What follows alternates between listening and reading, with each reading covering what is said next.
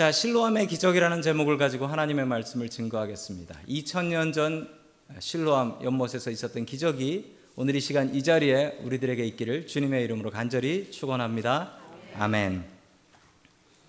첫 번째 하나님께서 우리에게 주시는 말씀은 말이 아니라 행동하는 사람이 되라라는 말씀입니다. 말이 아니라 행동하는 사람이 되라.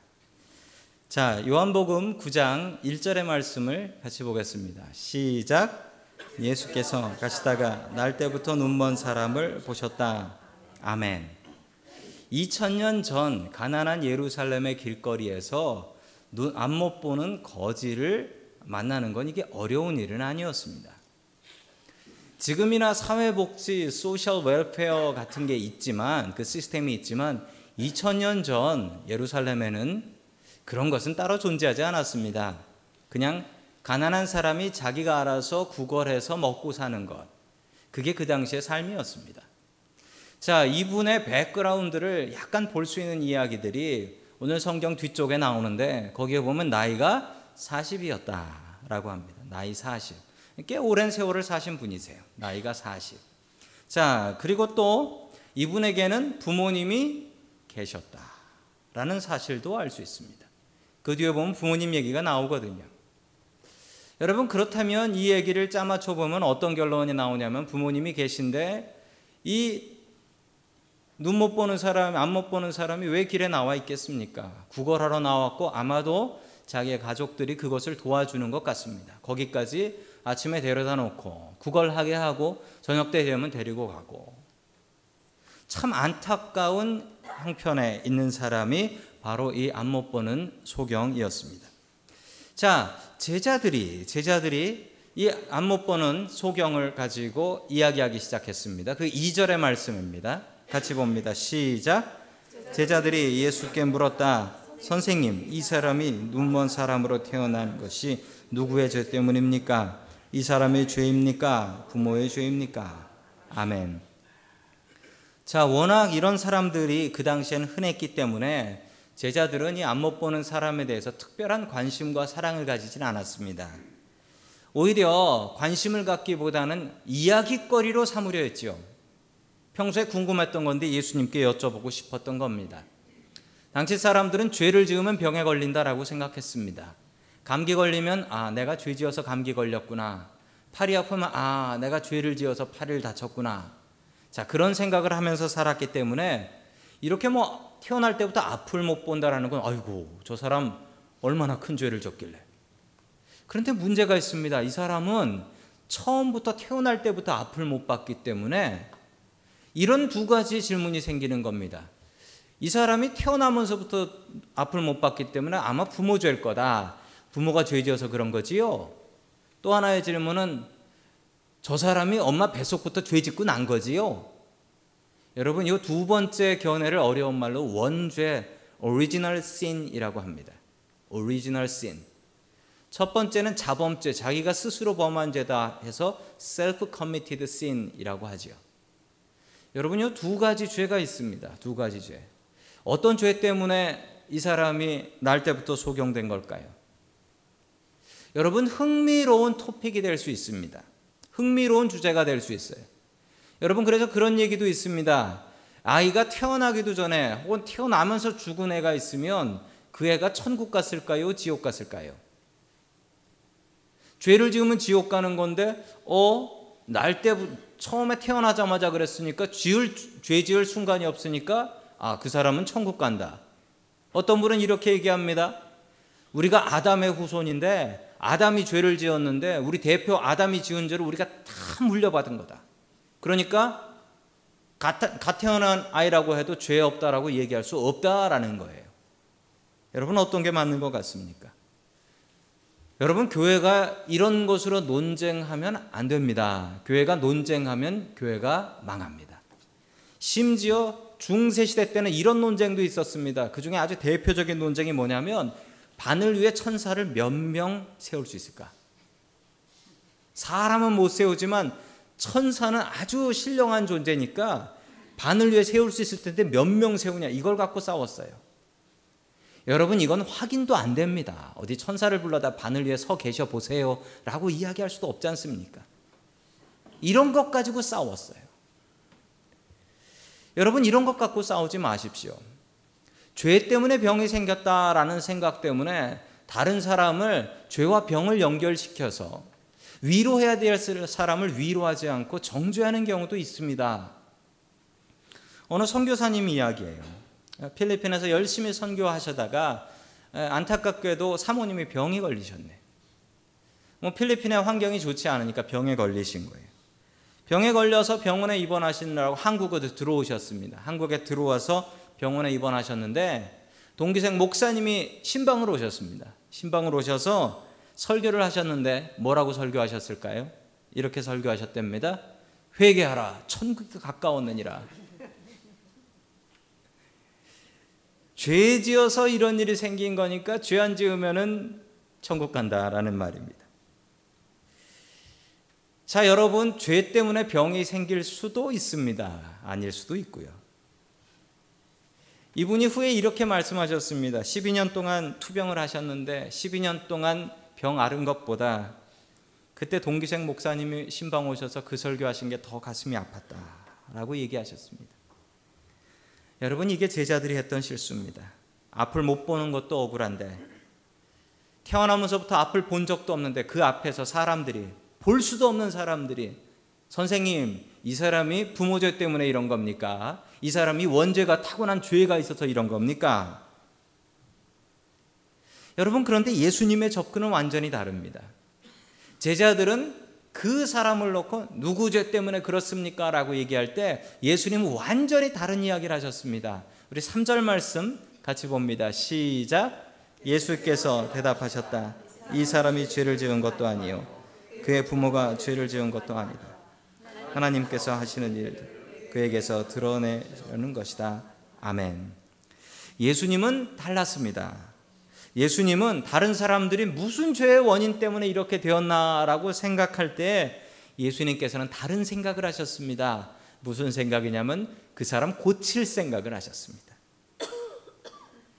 여러분 주님께서는 말보다 행동이 앞서시는 분이셨습니다. 그리고 말을 하시면 그 말과 행동이 딱 맞아 떨어지시는 분이셨습니다.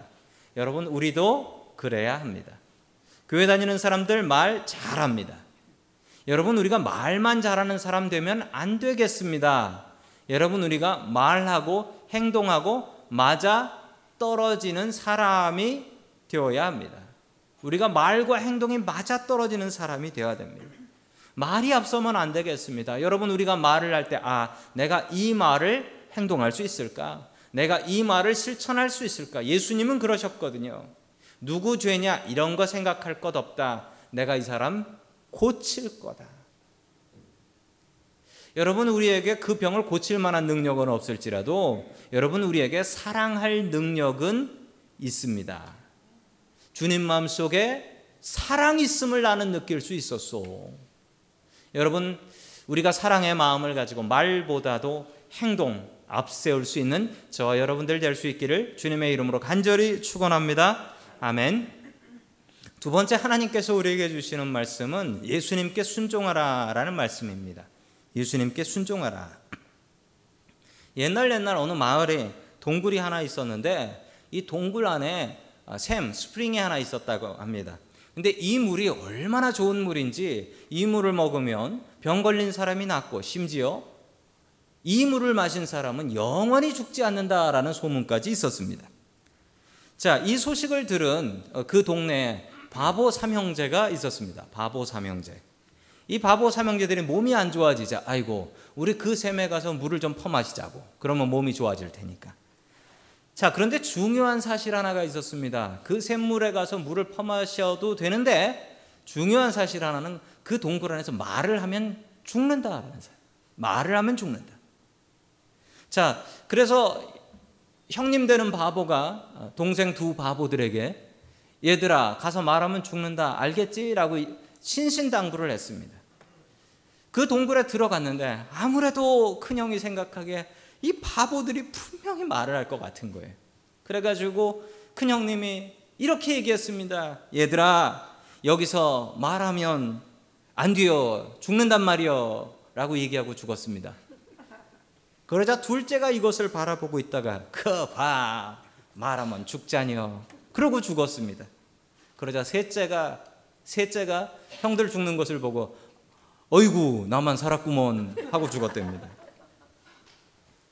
아니 바보 삼형제가 그 동굴에 들어간다고 하고 나서 나타나지 않으니까 동네 사람들이 걱정이 돼가지고 이장님이 마을 사람들을 모아가지고 횃불을 들고 횃불을 들고 그 동굴에 이 바보 삼형제를 찾으러 간 겁니다. 참 인심 좋지요. 이렇게 동굴에 들어가가지고 이장님께서 깜빡하고 얘기 안 한 게 있어가지고 거기서 이 얘기를 하셨습니다. 여러분 이 동굴에서 말하면 죽어요. 알겠지요? 라고 하고 캑 돌아가셨습니다. 그러자 마을 사람들이 순종하는 마음으로 네 하고 다 죽었다. 그래서 그 동굴이 어디 있는지 아무도 모른대요. 여러분 아무거나 순종하면 안 됩니다. 예수님의 말씀에만 순종해야 됩니다. 알겠지요? 아, 저희 교회 분들은 동굴 가서도 사실 분들이 더 많으신 것 같아요. 자, 우리 6절 말씀 같이 봅니다. 시작. 예수께서 이 말씀을 하신 뒤에 땅에 침을 뱉어서 그것으로 진흙을 개어 그의 눈에 바르시고 아멘. 주님께서 안 못 보는 사람에게 다가가셨습니다. 그리고 화면에서 보시는 것처럼 침을 먼저 뱉으셨어요. 침을 먼저 땅에 뱉으시고 그것을 진흙에다 이렇게 이겨서 눈에 발라 주셨는데 여러분 침은 약이었습니다. 여러분 느낌 아세요? 여러분 어렸을 적에 저희 부모님도 그러셨는데 그 벌레 물리면 침 발라라 라고 하셨습니다.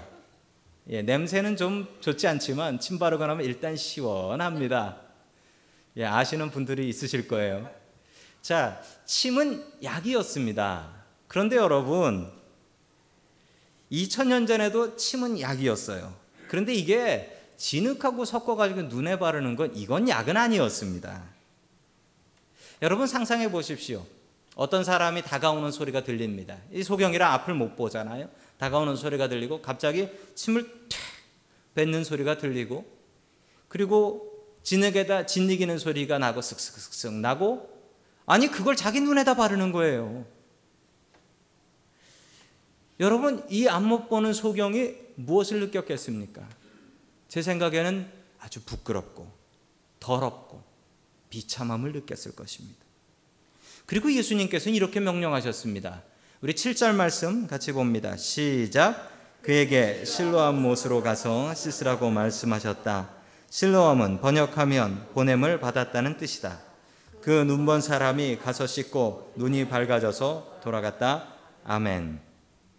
정말 순종하기 어려운 일입니다. 여러분 지금 눈에 그 더러운 것을 발랐습니다. 여러분 지금은 발라서 끈적끈적하지만 여러분 아침에 눈곱 안 띄고 출근해 보셨어요? 그게 얼마나 불편한 일인지 아시죠? 이게 말라요. 말라요. 이 흙이 눈에 바른 이 흙이 말라요. 안못 보니까 상관없다고 아픔 못 봐도 눈은 따갑단 말입니다. 게다가 예수님께서 실로암으로 가라고 하는데 여러분 안못 보는 소경들이 주위 자기 사, 사는 곳은 대충 두들기며 갈 수는 있습니다만 여러분 그렇지 않은 곳은 정말 가기 힘듭니다. 그리고 예루살렘은요 이렇게 계단도 많고 이 소경들에겐 위험한 곳이 참 많이 있습니다. 이 평평한 곳이 아니란 말입니다. 여러분 주님께서 시험하세요. 주님께서 시험하십니다. 얼마 전 말씀에서도 예수님께서 빌립을 시험하셨잖아요. 오병이 어 기적 때. 예수님께서는 시험하십니다. 그런데 괜히 사람 골탕 먹이려고 시험하시는 일은 없어요. 분명히 목적이 있어서 시험하세요. 여러분 그 목적을 아셔야 됩니다. 그리고 그 시험을 통과하셔야 됩니다. 우리가 살다 보면 삶에서 주님께서 시험 주실 때가 있어요. 그 시험의 목적은 몰라요. 여러분 일단 시험은 통과해야 됩니다. 시험은 잘 쳐서 통과해야 됩니다. 여러분 그게 우리가 해야 될 일입니다. 성경에 보면요. 이 아픈 사람들 고치실 때 예수님께서 주로 말씀으로 고치셨어요. 내 병이 나았다. 이렇게 말씀으로 고치셨는데 말씀으로 안 하시고 시험을 주신 적이 있어요. 꽤 있습니다. 그 수로보니게 여인이라는 여인은 고쳐달라고 했더니만 아니 자식에게 줄 빵을 개한테 안 줘요. 라고 말씀하셨어요. 얼마나 모욕적입니까? 여러분 그런데 그게 시험이었습니다. 통과하니까 놀라운 믿음이 생겼어요. 여러분 이 소경에게 이 눈 못 보는 앞 못 보는 이 사람에게 분명한 목적이 있었습니다. 시험을 통해서 이 사람의 믿음이 크기를 바라시고 특별히 이 사람에게는 이런 시험을 주셨습니다. 눈에 그 더러운 것을 바르고 보이지도 않는 실로함까지 찾아가는 일이었습니다. 여러분 그런데 놀라운 것은요. 이 안못 보시는 소경이 이 말씀에 순종을 합니다. 아마도 이분한테 믿음이 있었던 것 같아요. 그 믿음을 갖고 그 모르는 길 물어물어 두드려가며 실로함에 갑니다. 두 말하지 않고 순종합니다. 여러분 순종하려면요 믿음이 있어야 돼요. 아, 믿어야지 순종하고 갈 수 있을 거 아니에요. 그런데 여러분 반대도 돼요. 일단 순종을 해요. 그러고 나면 믿음도 생겨요. 여러분 중요한 것은 우리 주님께서 하시는 일은 믿든지 못 믿든지 일단 순종하시라는 말씀입니다. 그러면 그 일이 지나고 나면 믿음이 생기고 아 나한테 이래서 그 시험 주셨구나 알 날이 온다라는 사실입니다. 뒤에 성경 말씀을 보면 이 소경이 그 믿음을 갖고 증거를 하게 됩니다. 여러분 주님의 말씀에 분명히 확실히 순종하며 살아갈 수 있기를 주님의 이름으로 간절히 축원합니다. 아멘. 세 번째 마지막으로 하나님께서 우리에게 주시는 말씀은 예수님의 증인이 되라라는 말씀입니다. 순종하고 나서 기적을 맛본 다음에 해야 될 일은 증인이 되는 일입니다. 여러분 예루살렘은 아주 작은 도시입니다. 그리고 빡빡합니다. 사람들 그렇게 많이 몰려 사는데 제가 본 기억이 없어요. 정말 사람이 많아요. 여러분 예루살렘은 천연의 요새입니다. 인빈서블 캐슬이에요. 예루살렘 성은요 해발 800m 정도 고지에 있습니다. 그 위에 없습니다. 제일 높은 곳이에요. 그 지역에서 제일 높은 곳. 저기에 성을 쌓았습니다. 800m까지 올라오다 지칩니다. 그리고 예루살렘 성을 바라보면 기가 죽어서 지쳐서 그냥 돌아갑니다. 공격할 엄두가 안 나요. 자, 저게 예루살렘 성의 모습인데 여러분 예루살렘 성에는 약점이 하나 있습니다. 아주 치명적인 약점인데 예루살렘 성 안에는 물이 나오지 않습니다. 자, 화면에 보시면 기혼샘이라는 샘이 있지요. 저 샘이 유일한 샘입니다. 한 2,500명 정도가 먹을 수 있는 물이 저 샘 하나에서 나옵니다. 그런데 저 샘에 문제점이 있는데 저 샘은 성 바깥에 있습니다. 아니, 성 지을 때 저 샘을 쌓아놓고 하면 되지라고 생각하실 수 있지만 여러분 가서 보시면 압니다. 저기가 골짜기예요. 저기다가는 성을 쌓을 수 없습니다. 저기까지 성을 쌓으면 성이 그냥 그냥 다 보여서 뚫립니다. 자, 그 물이 없다라는 약점을 보완하기 위해서 히스기야라는 왕이 있죠. 히스기야라는 왕이 터널을 만듭니다. 지금으로부터 한 2700년쯤 전 일입니다. 자, 2700년쯤 전에 히스기야 터널이라는 것을 만들게 되는데 저 기혼샘에서부터 이 성 안까지 성 안까지 터널을 만든 겁니다. 저게 히스기야 터널이에요. 자, 사람이 지나갈 수 있습니다. 분명히 어느 곳이나 다 지나갈 수 있습니다. 그 이유는 사람이 곡괭이 들고 팠습니다. 그래서 사람은 분명히 지나갈 수 있어요.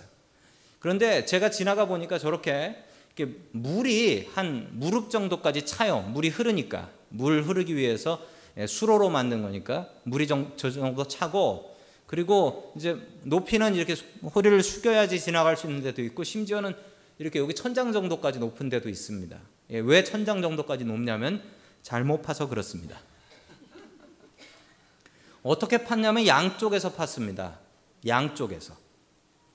이쪽에서 한 팀이 곡괭이 들고 파고 저쪽에서 한 팀이 곡괭이 들고 팠는데 저게 완전히 다 돌이에요. 완전히 다 돌이에요. 저걸 2700년 전에 판 거예요. 그런데 어떻게 팠냐면요. 여러분 양쪽에서 팠는데 저 히스기야 터널 한번 그림 보시겠습니까? 어떻게 팠죠? 요렇게 해 가지고 요렇게 해 가지고 양쪽에서 파 가지고 요렇게 만난 거예요. 기가 막히지 않습니까? 어떻게 저걸 만났을까요? 잘못 파가지고 이렇게 간 거예요. 뭐 특별한 뜻이 있어서 이렇게 간 게 아니고요. 이렇게 파야 되는데 잘못 파가지고 이렇게 파가지고 정말 하나님의 은혜로 만났어요. 만났을 때 얼마나 기뻤든지 그 기쁨을 그 돌로 새겨놨습니다. 저기서 곡괭이 소리가 들린다. 자, 이렇게 파가지고 물이 어디까지 왔냐면 여기. 여기가 바로 실로암 연못입니다.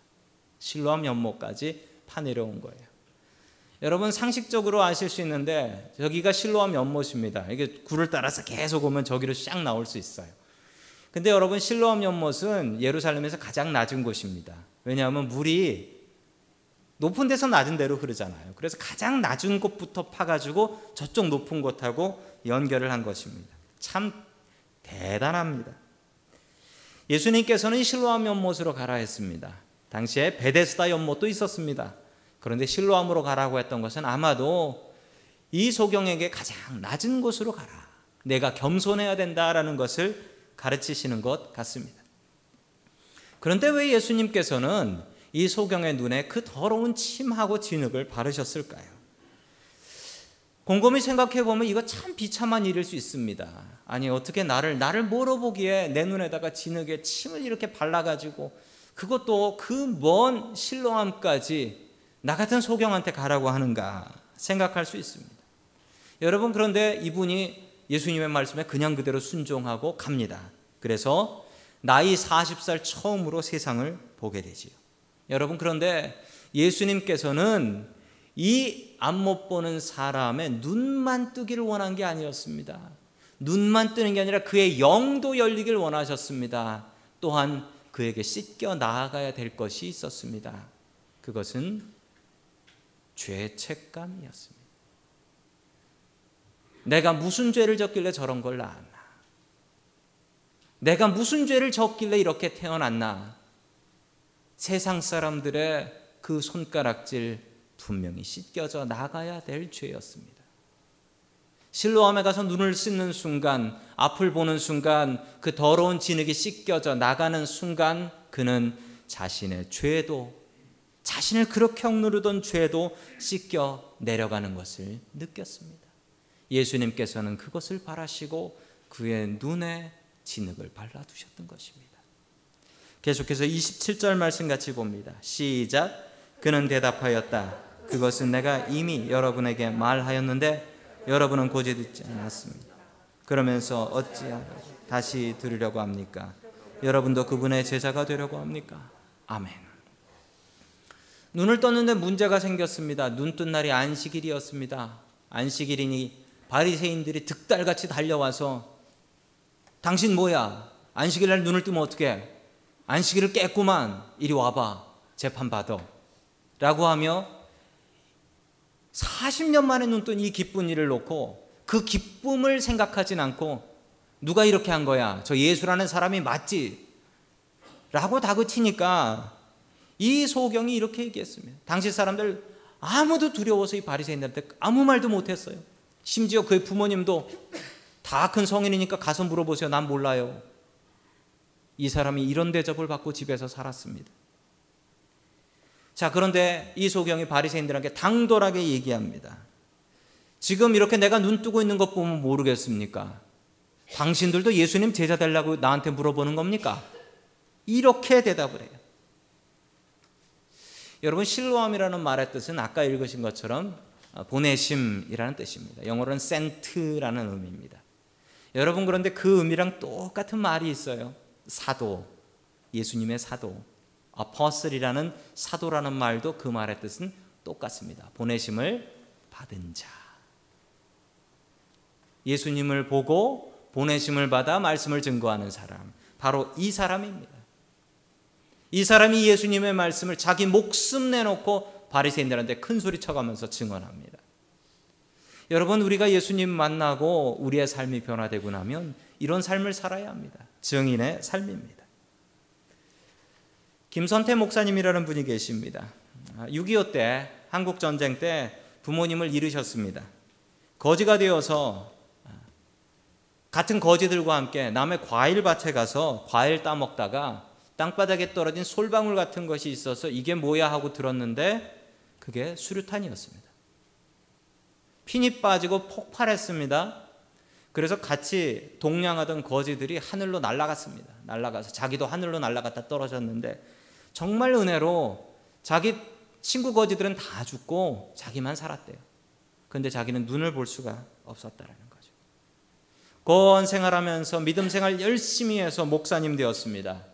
지금은 실로암 안과 병원이라는 병원의 원장님이세요. 자, 저분이 자기 소개할 때 이렇게 얘기합니다. 전 세계 유일한 안 못 보는 병원장입니다. 라고 소개해요. 그리고 아시아의 노벨 평화상이라는 막사이사이 상도 한국 목사님으로서는 최초로 받으셨습니다. 얼마 전에 받으셨어요. 자, 이분은 예수님 만나고 자신의 눈은 뜨지 못했지만 자기같이 안 못 보는 사람들 눈 뜨게 하겠다고 이 병원을 기도로 세우신 거예요. 우리 교회 여선교회에서도 이 병원 돕고 있습니다. 300불이면은 눈 한쪽 뜰 수 있고 600불이면 양쪽 눈 다 뜨게 할 수 있다라고 해요. 한국에 그 돈이 없어서 안 못 보는 사람들이 지금도 너무너무 많이 있다라고 합니다. 여러분 우리 우리가 이 소경입니다. 실로암에서 눈 뜬 소경이 다른 사람이 아닙니다. 우리에게 예수님이 찾아오시고 주님 만나시고 나서 우리의 영의 눈을 뜹니다. 우리의 병을 고칩니다. 그리고 나서 우리가 해야 될 일은 무엇입니까? 주님을 증거하는 삶입니다. 여러분 이 소경이 담대하게 주님을 증거했던 것처럼 우리들도 우리의 삶 속에서 담대하게 예수님 증거하며 살아갈 수 있기를 주님의 이름으로 간절히 축원합니다.